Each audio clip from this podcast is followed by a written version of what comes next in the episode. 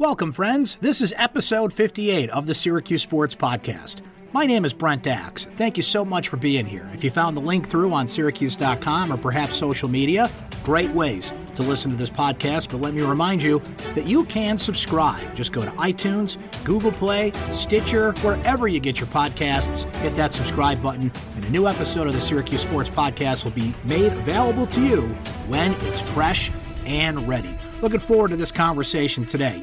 Ian Eagle one of the best play by play broadcasters in the business and one of the biggest alums from the Syracuse University Newhouse School of Communications. Ian Eagle from CBS Sports Westwood One, the voice of the Brooklyn Nets on Yes, and the father of the new play by play broadcaster of the Los Angeles Clippers. That's right, Ian's son, Noah Eagle, at 22 years old, has become a voice of an NBA team. We'll discuss when those two could cross paths with their respective teams, his time at Syracuse, how he prepares for the multitude of jobs that he has, and so much more. Hope you enjoy that conversation with Ian Eagle coming up here shortly. But we start with Syracuse football's biggest fear, and that fear is complacency. Last year saw an unprecedented run for Syracuse football and an unprecedented return for Syracuse football fans. After Syracuse went 10 and 3, made the Camping World Bowl, made a return to the top 25 rankings, and overall just brought a great feeling back to Syracuse football, the fans were convinced. They were asked to have faith in Syracuse football, and they saw Dino Babers and company pull off upsets over Clemson, over Florida State, over Virginia Tech, nearly defeating teams like LSU and Miami along the way.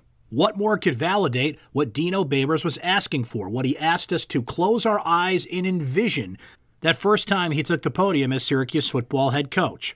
Well, here we are, eight games into a season later, and it is a disaster. Syracuse is 3 and 5 with 4 to go. The thought that the Orange could go winless the rest of the season and go from 10 and 3 to 3 and 9 is not only possible, it's likely at this point, with the struggles of Syracuse quarterback Tommy DeVito, his offensive line, and other issues that have plagued this team. Now, the ACC is as wide open as a conference as there is, so writing anything down in ink would not be advisable. But it is going to be a tough road for Syracuse to win three of their last four games, which is what it will take just to become bowl eligible once again. We spent plenty of time sorting through what happened and how it's happened, and the coaching staff will try and salvage something from this 2019 season. But how will the fans respond? All those fans that felt safe to come back to Syracuse football last year after being scorned for so many years. Those fans that bought season tickets once again or for the first time. I think the attendance at Saturday's game against Boston College, the actual attendance, the butts in seats attendance, will tell us a lot about that. If the Orange could pull off a victory over Boston College, who has the 126th ranked defense in college football and has only accumulated eight sacks on the season, music to the ears of a team that's allowed 42 sacks all season long, a stat that leads the nation. If Syracuse can clean up its penalty problem, they're the third most penalized team in the country, can somehow slow down superstar running back A.J. Dillon, and come out of the Carrier Dome with a win into a bye week, perhaps people will keep an eye on the Orange and not fully invest themselves into Jim Boeheim's basketball team quite yet. But if the Orange lose, I just said it a moment ago, they go into a bye week after that with three games to go against Duke, Louisville, and Wake Forest. The worst thing you can have is a team that people don't care about. When the team was riding high last year, people couldn't stop talking about Syracuse football. Basketball season, when is that? Now the question is, when is basketball season? If the team is really bad, surely changes will be asked for from the Syracuse fan base. Offensive coordinator Mike Lynch, offensive line coach Mike Cavanaugh are surely in the crosshairs of Orange fans if that unit continues to struggle the way that it has. But what you don't want is right in the middle complacency, where no one cares, where there's no passion either way. And my fear is if Syracuse does lose to Boston College, that's what you could get from all those new fans and even some of your older fans. They'll just check out and won't care how the season finishes. And that is the worst fear of Syracuse Athletic Director John Wildhack, Syracuse head coach Dino Babers, and those involved in the program. You want people engaged one way or the other. You would prefer it be the way they were a season ago. But if this team continues sliding down the path it's on now, it'll just remind of the not so good old times for Syracuse football fans. And the thought, maybe even the fear, that 2018 was some kind of mirage. Let's check in with Ian Eagle, play by play broadcaster, CBS Sports, Westwood One, the voice of the Brooklyn Nets, and now the father of an NBA play by play voice as well. Here's the SU.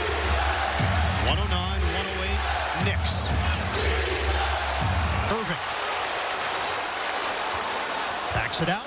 14 to shoot. 26 seconds to play. Nets are down by one. Irving, step back three. Oh! I'm sure that you've had many discussions with Noah over the years about getting into the world of broadcasting. It's kind of like minor league baseball. You got to start off in some cities maybe you didn't think you were going to live in, work your way up the ladder, and then maybe one day, one day, you could be calling games for a professional sports team. Can somebody tell this kid this is not the way this works? That you walk out of college and get a job as an NBA play-by-play announcer at 22 years old? This is amazing. Uh, yeah, it's it's pretty incredible, Brent. He was not the least bit intimidated by the idea of getting into this business, and to me, that was a big first step. It's obviously very special when your child is interested in what you do and in my case, uh, that was a form of bonding for us from his very early years, uh, pouring through media guides, watching me prepare, coming to games with me. So he was always around it. And I think because of that, it felt attainable to him. It, it was a big part of his life. It wasn't something that I just did on the weekends and I never talked about when I was home. With play by play, you're always preparing, you're chipping away, it's leading towards the game, and you can't just show up and and do things off the top of your head. So he was always around it, he was always exposed to it. And he didn't choose the easiest path. He didn't just say, "Well, let me go to a different school where uh, my, my father didn't go and my mom didn't go."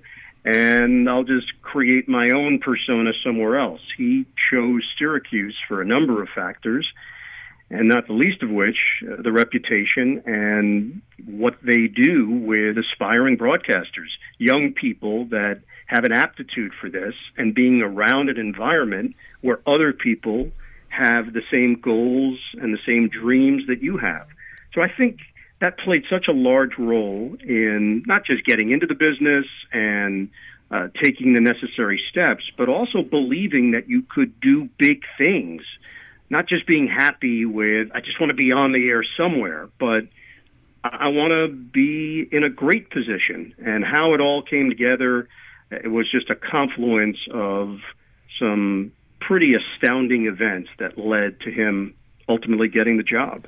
Can you take me back to those moments? So Noah's getting ready to graduate, and this opportunity comes up for him as that process is going on. I mean, that's a lot to think about right there. You are surely proud as a parent that he's getting ready to graduate from Syracuse University, and then this opportunity springs up. When you first heard that an NBA team, and in this case the LA Clippers, were interested to make him their play-by-play voice, what was your first thought? Well, I was uh, at home with my wife, Elisa, and she asked me after Noah had called us, "Is this realistic? Is this possible?"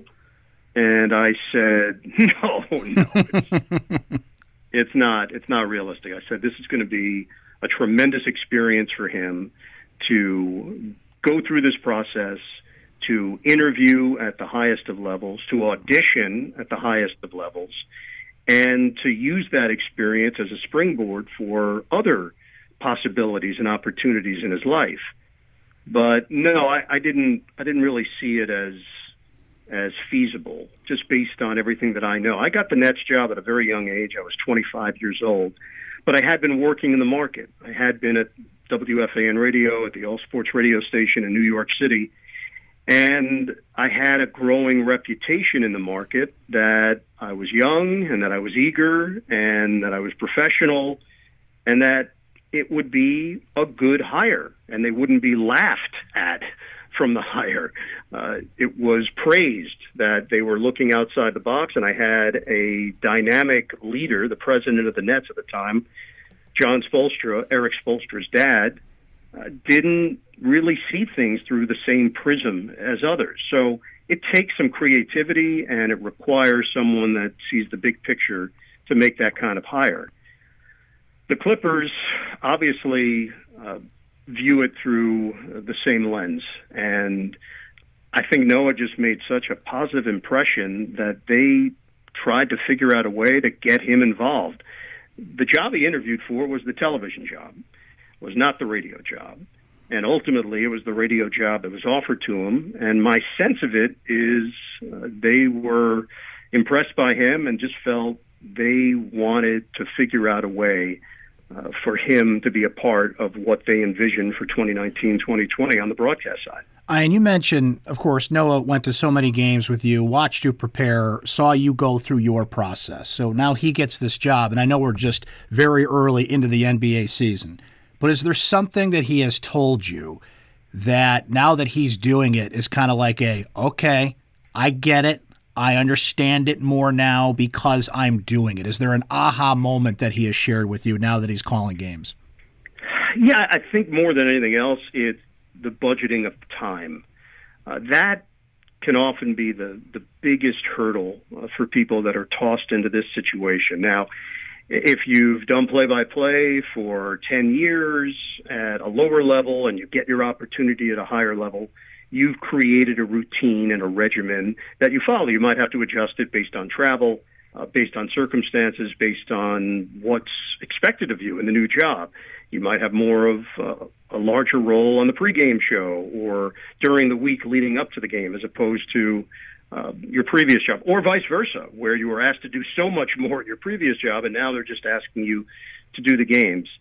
Uh, I think for him, it's been a combination of uh, the preparation and just the travel of getting around and uh, getting home at two in the morning or two thirty in the morning after a game on the second half of a back to back and figuring out how much sleep your body needs and how to stay engaged and fight through being tired in the first half of the game. And he's solo. There's no analyst on the radio side. It's all him all the time.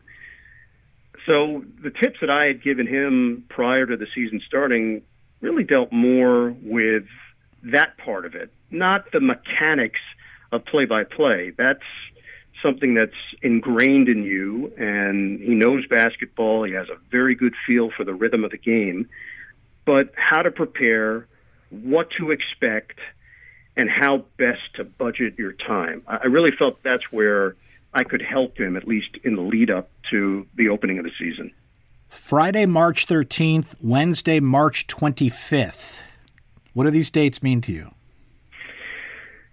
Brent, normally they would mean a uh, truly uh, incredible potential occasion for our family because the Nets are playing the Clippers on those two dates. But because of my responsibilities with college basketball, having called the NCAA tournament of the last I was wondering about this. Yeah, two years. Yeah, just do the math. I I am going to be required to to be elsewhere, so I don't think I'm going to see him for either one of those broadcasts. Now, there's a chance I could still get a Clipper game through TNT. There's a possibility of that. So good call. Uh, yep, that still could happen, which would be great. But I don't think the broadcast gods were, were looking over us on on the local side of things, but that's okay too. In, in all reality, and, and I mean this uh, as uh, as sincerely as I possibly could tell you this, because it's something that I know no one knows. It's not about him. It's not about me.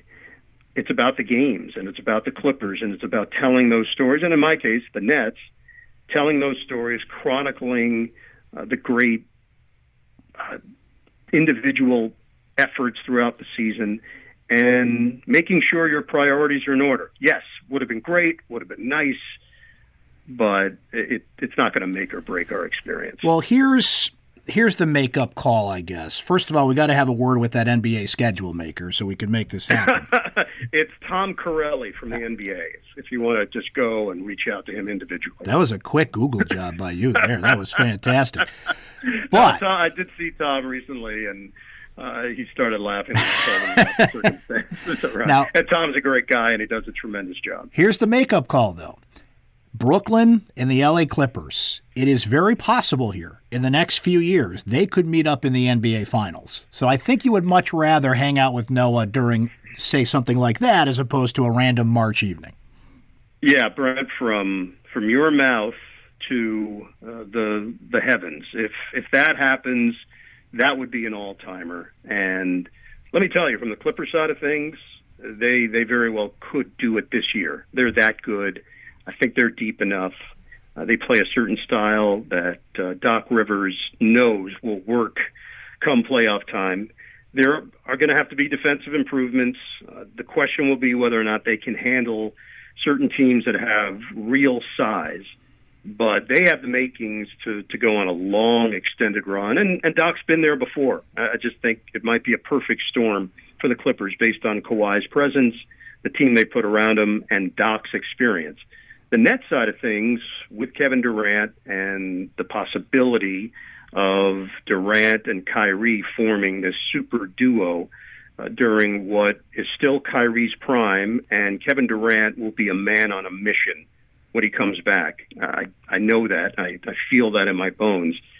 The Nets, they will have a chance somewhere over the next couple of years to to maybe have something to say about the Eastern Conference and and being a contender for an NBA championship. That would be something that uh, I'm not even sure I could wrap my brain around if those two teams ever met. And just the little brother syndrome in there, Brent, between the two cities of LA and New York. The Lakers and the Knicks get so many of the headlines, and rightfully so. Uh, they're two of the great franchises in NBA history. But the fact that the Nets and the Clippers made so much headway during this offseason, it, it really makes for an incredible narrative. Yeah, I wanted to ask you about that, Ian. I mean, it's early in the process here, and you mentioned Durant doesn't even come into the picture until next year.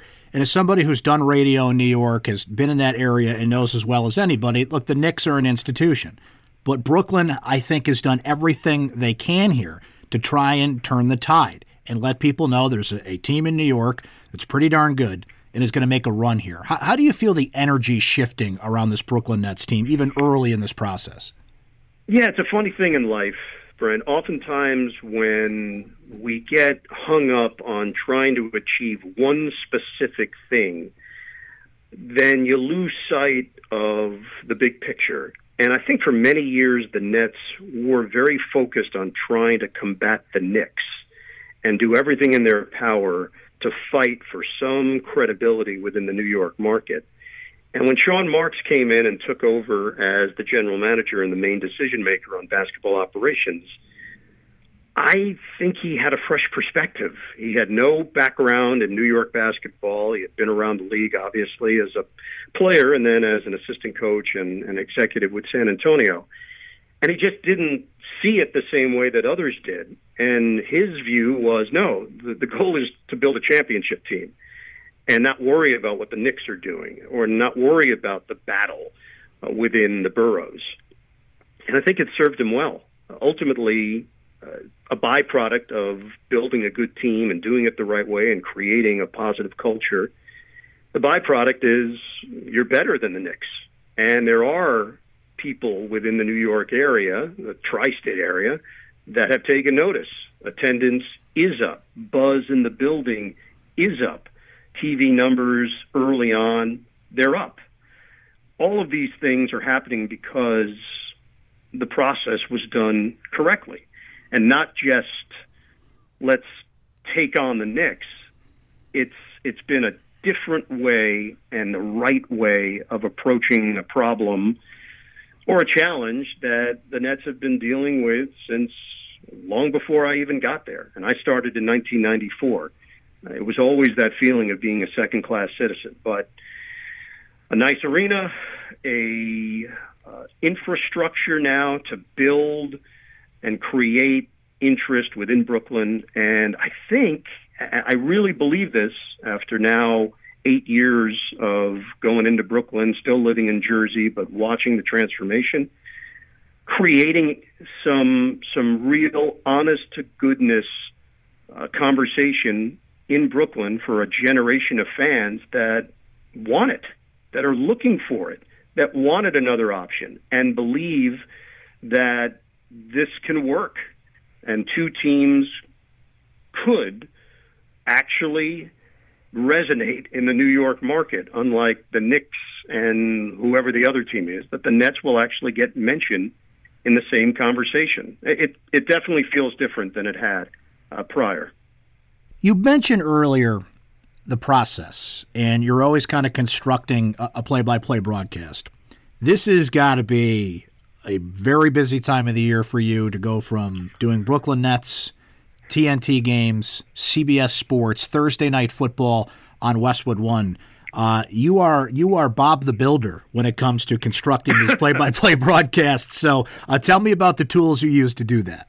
Well, the first thing I realized when when I started working for a number of different entities is one network doesn't care or want to hear about the other network.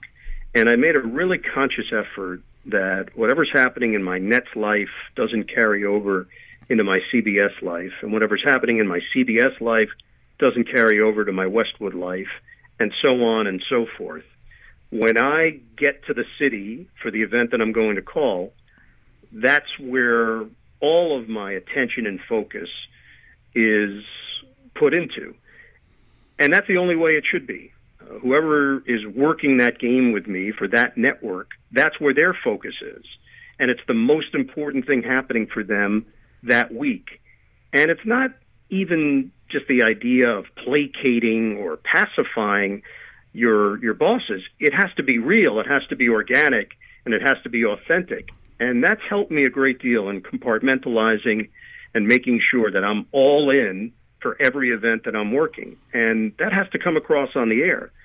Uh, you can't just look at one of the games as a filler for a bigger game later in the week. It doesn't work that way every game I do is important. That's the way that I view it. And if it's a random Tuesday night NBA game for the Nets against a team that doesn't get a whole lot of attention in the NBA, well, it's my job to figure out a way to to make that informative and entertaining. That's the job. That's how I view it.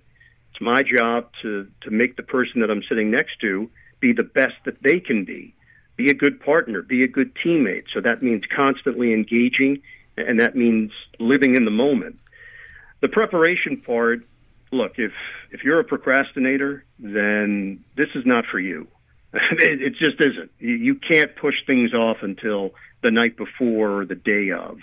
Uh, you've got to be really smart in how you go about your business, getting ahead when necessary. If you have assignments that are given to you weeks ahead of time and you have some free time, then dedicate some time to them. Start chipping away. If I know that, and I found out that Detroit and Chicago is coming up on my schedule for the NFL, well, start looking into that. Start your board, start your preparation. If you've got three hours to spare on a Monday or Tuesday, and you've already done some of the work that is required for the games you're doing that week, chip away at the boards for the following week or the week after that. Have some foresight. Uh, to me, that that's the only way that I know how to do it. I'm still a handwritten guy. I'm not computer based in what I do. Helps me learn, helps me memorize, helps me personalize, and that's it's probably never going to change. Uh, I've had a bunch of different services come to me and say, "Hey, we can make your boards for you. We can make your life easier." you might make my life easier that day, but you're not going to make my life easier when I'm living in the moment of the game and I've got to come up with a tidbit or a stat or a bit of personal information that fits in in that one moment. I got to know where it is. I got to know where it came from and I have to feel confident in delivering it. And I only feel confident if if I did the work myself and and I know that that I went through the process to make sure that's a good piece of information. Take me back to the late 80s, 1990. when you were here at Syracuse University? Because we know the reputation of WAER now and what a, a terrific station it has been in developing broadcasters. What was it like then? Was it gaining the reputation? Did you kind of sense, you know, some of the names that had been there before? Maybe this was something special, or kind of how would you characterize what WAER and the sports program was like then? Well, Brent, you would walk into the radio station and there were photos high on the wall right by our sports area. And the photos consisted of Marty Glickman, Marv Albert, Dick Stockton, Len Berman, Bob Costas, Andy Musser, Hank Greenwald. Those are the photos that I remember. Sean McDonough was soon placed on that wall as well because he was achieving at a high level very early in his career with the Boston Red Sox and then obviously on to ESPN. So there was this clear bar that was set. When you walked into the station, you felt it. You felt the presence of it. The thing that happened for me, which, look, you can't predict, and you could go through this a hundred times, show up at Syracuse first day of school and have four years and pray and hope that you would have someone like this that you could learn from. But it probably wouldn't happen a hundred times out of a hundred, except it happened for me, and that was the fact that Mike Tirico was there when I was there. He was older than me. I ended up interning for him. I met him on the sideline of a high school football game in Homer, New York. Started a conversation with him. We were both from Queens, so we had a connection there. I didn't know he was from Queens. pre-internet. There's no searching. He had just started WTVH, but his reputation was growing in the market, and he invited me to stop by the TV station. Eventually, asked me to intern for him there. Uh, ultimately, I became a producer for him at the CBS affiliate. I produced a radio show for him as well. Then co-hosted the radio show with him you're getting a sense of of what happened and how lucky I was just to be around him, to learn what it is to be professional, uh, to see how he treated people, and to watch him work. I, it was as if I, I was getting this other degree in addition to to my work at Syracuse University and at WAER. So that that was seminal in many ways because it just changed everything for me. It changed uh, my whole approach to the job. And because of that, I felt that I was qualified to move on out of Syracuse and really do something in this business. I had seen it with my own eyes by osmosis. I think I got some of the the attributes necessary to, to attack this thing. And I look back on that time, WAER played a huge role, just the opportunities being in that setting. Uh, but having Mike Tirico at Syracuse and just being a fly on the wall at times to watch him work uh, was enough to, to give me the feeling like I had an advantage and I had an edge against others that just didn't have that knowledge. The games that you called, I mean, just looking back at those teams, the stars, the personalities that were there in football, basketball, even lacrosse. You called lacrosse in the Gait Brothers era, which had to be just electric. You, you got some of the biggest names in Syracuse history in, in terms of games to call. So uh, th- th- I'm sure that didn't suck. No, and, and that's timing too, Brent. That's just being really fortunate. That four year period happened to be the, to me, the the quintessential Syracuse athletics stretch of football, basketball, and lacrosse all achieving at a high level. You can't predict that. Uh, you you can't you can't go to Syracuse with the idea that it's going to go that way. It just happened, and it.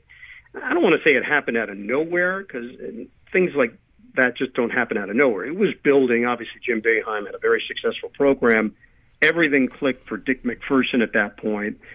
And on the lacrosse side, uh, you know, Coach Simmons, the way that that this team had been working, it wasn't a shock that they were winning multiple championships.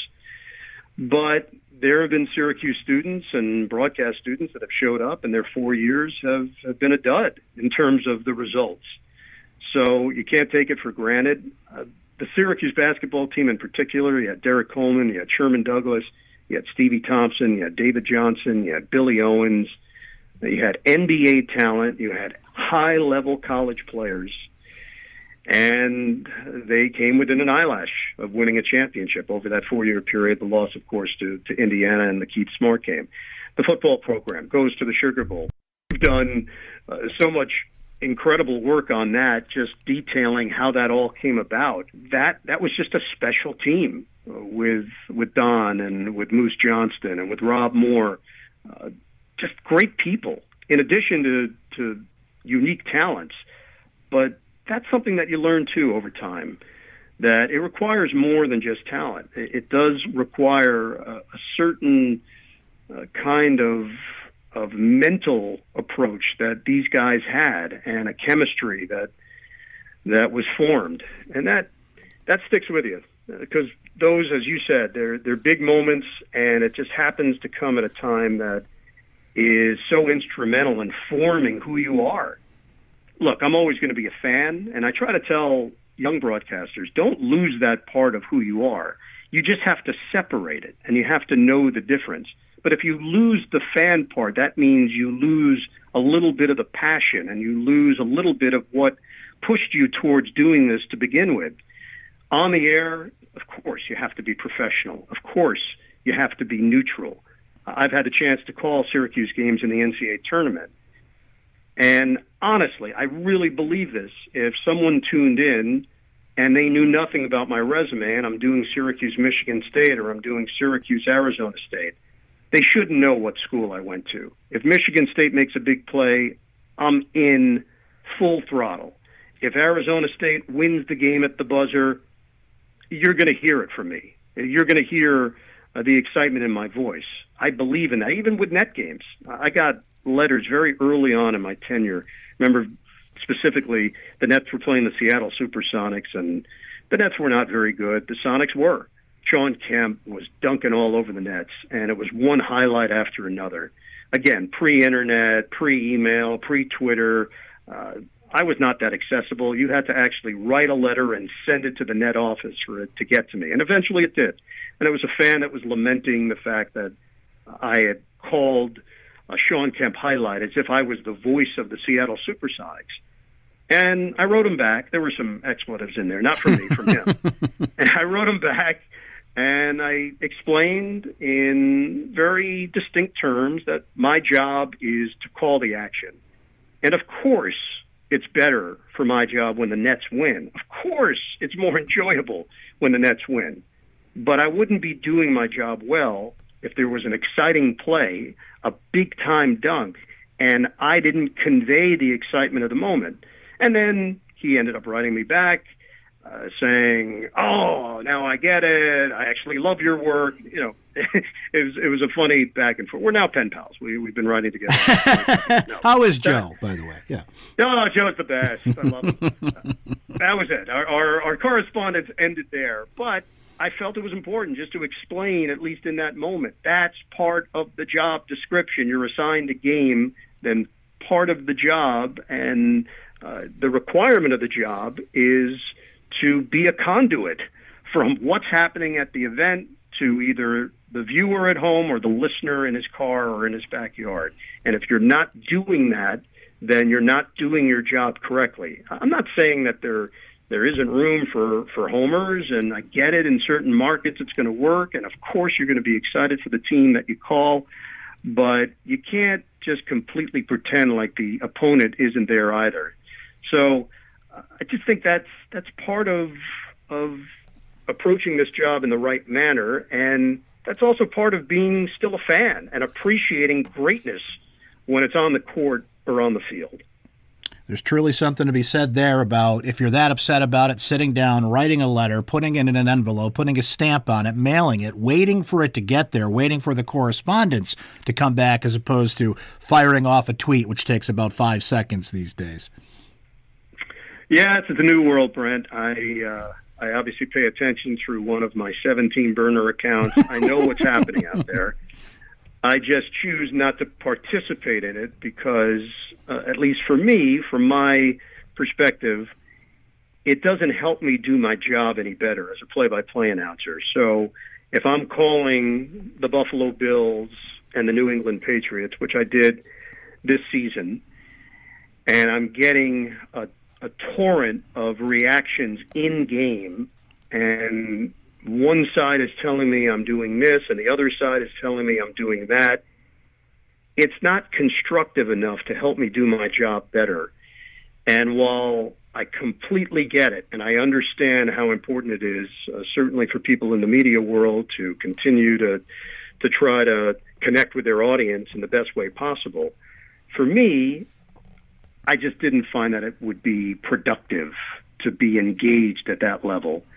So um, more of a voyeur, and I certainly know what's going on, and um, in it enough to to gather information and to benefit from the positives of, of social media and how quickly information can spread. But I, I did make a very conscious decision not to be a part of the back and forth. And uh, I think even to this moment, after years and years of, of this being as popular as it is, I still believe in my gut I made the right call.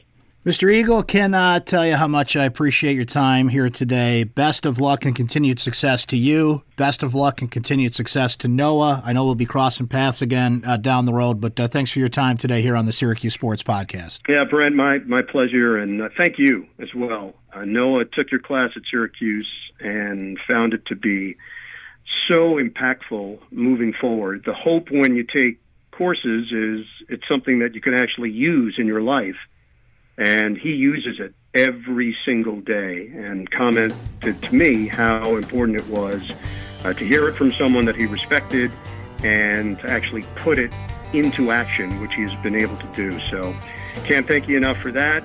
Always a pleasure talking to you. Hope we can do it again down the road. Thank you to Ian Eagle, and thanks to you for listening to the Syracuse Sports Podcast. We invite you to check out previous episodes, including my conversation with ESPN fantasy football expert Matthew Berry, how a job writing for the television show Married with Children led him to being fantasy football king. Hope you can check that out, all of our previous episodes, and please subscribe so you get all of our future episodes as well. My name is Brent Axe. We'll talk to you next time.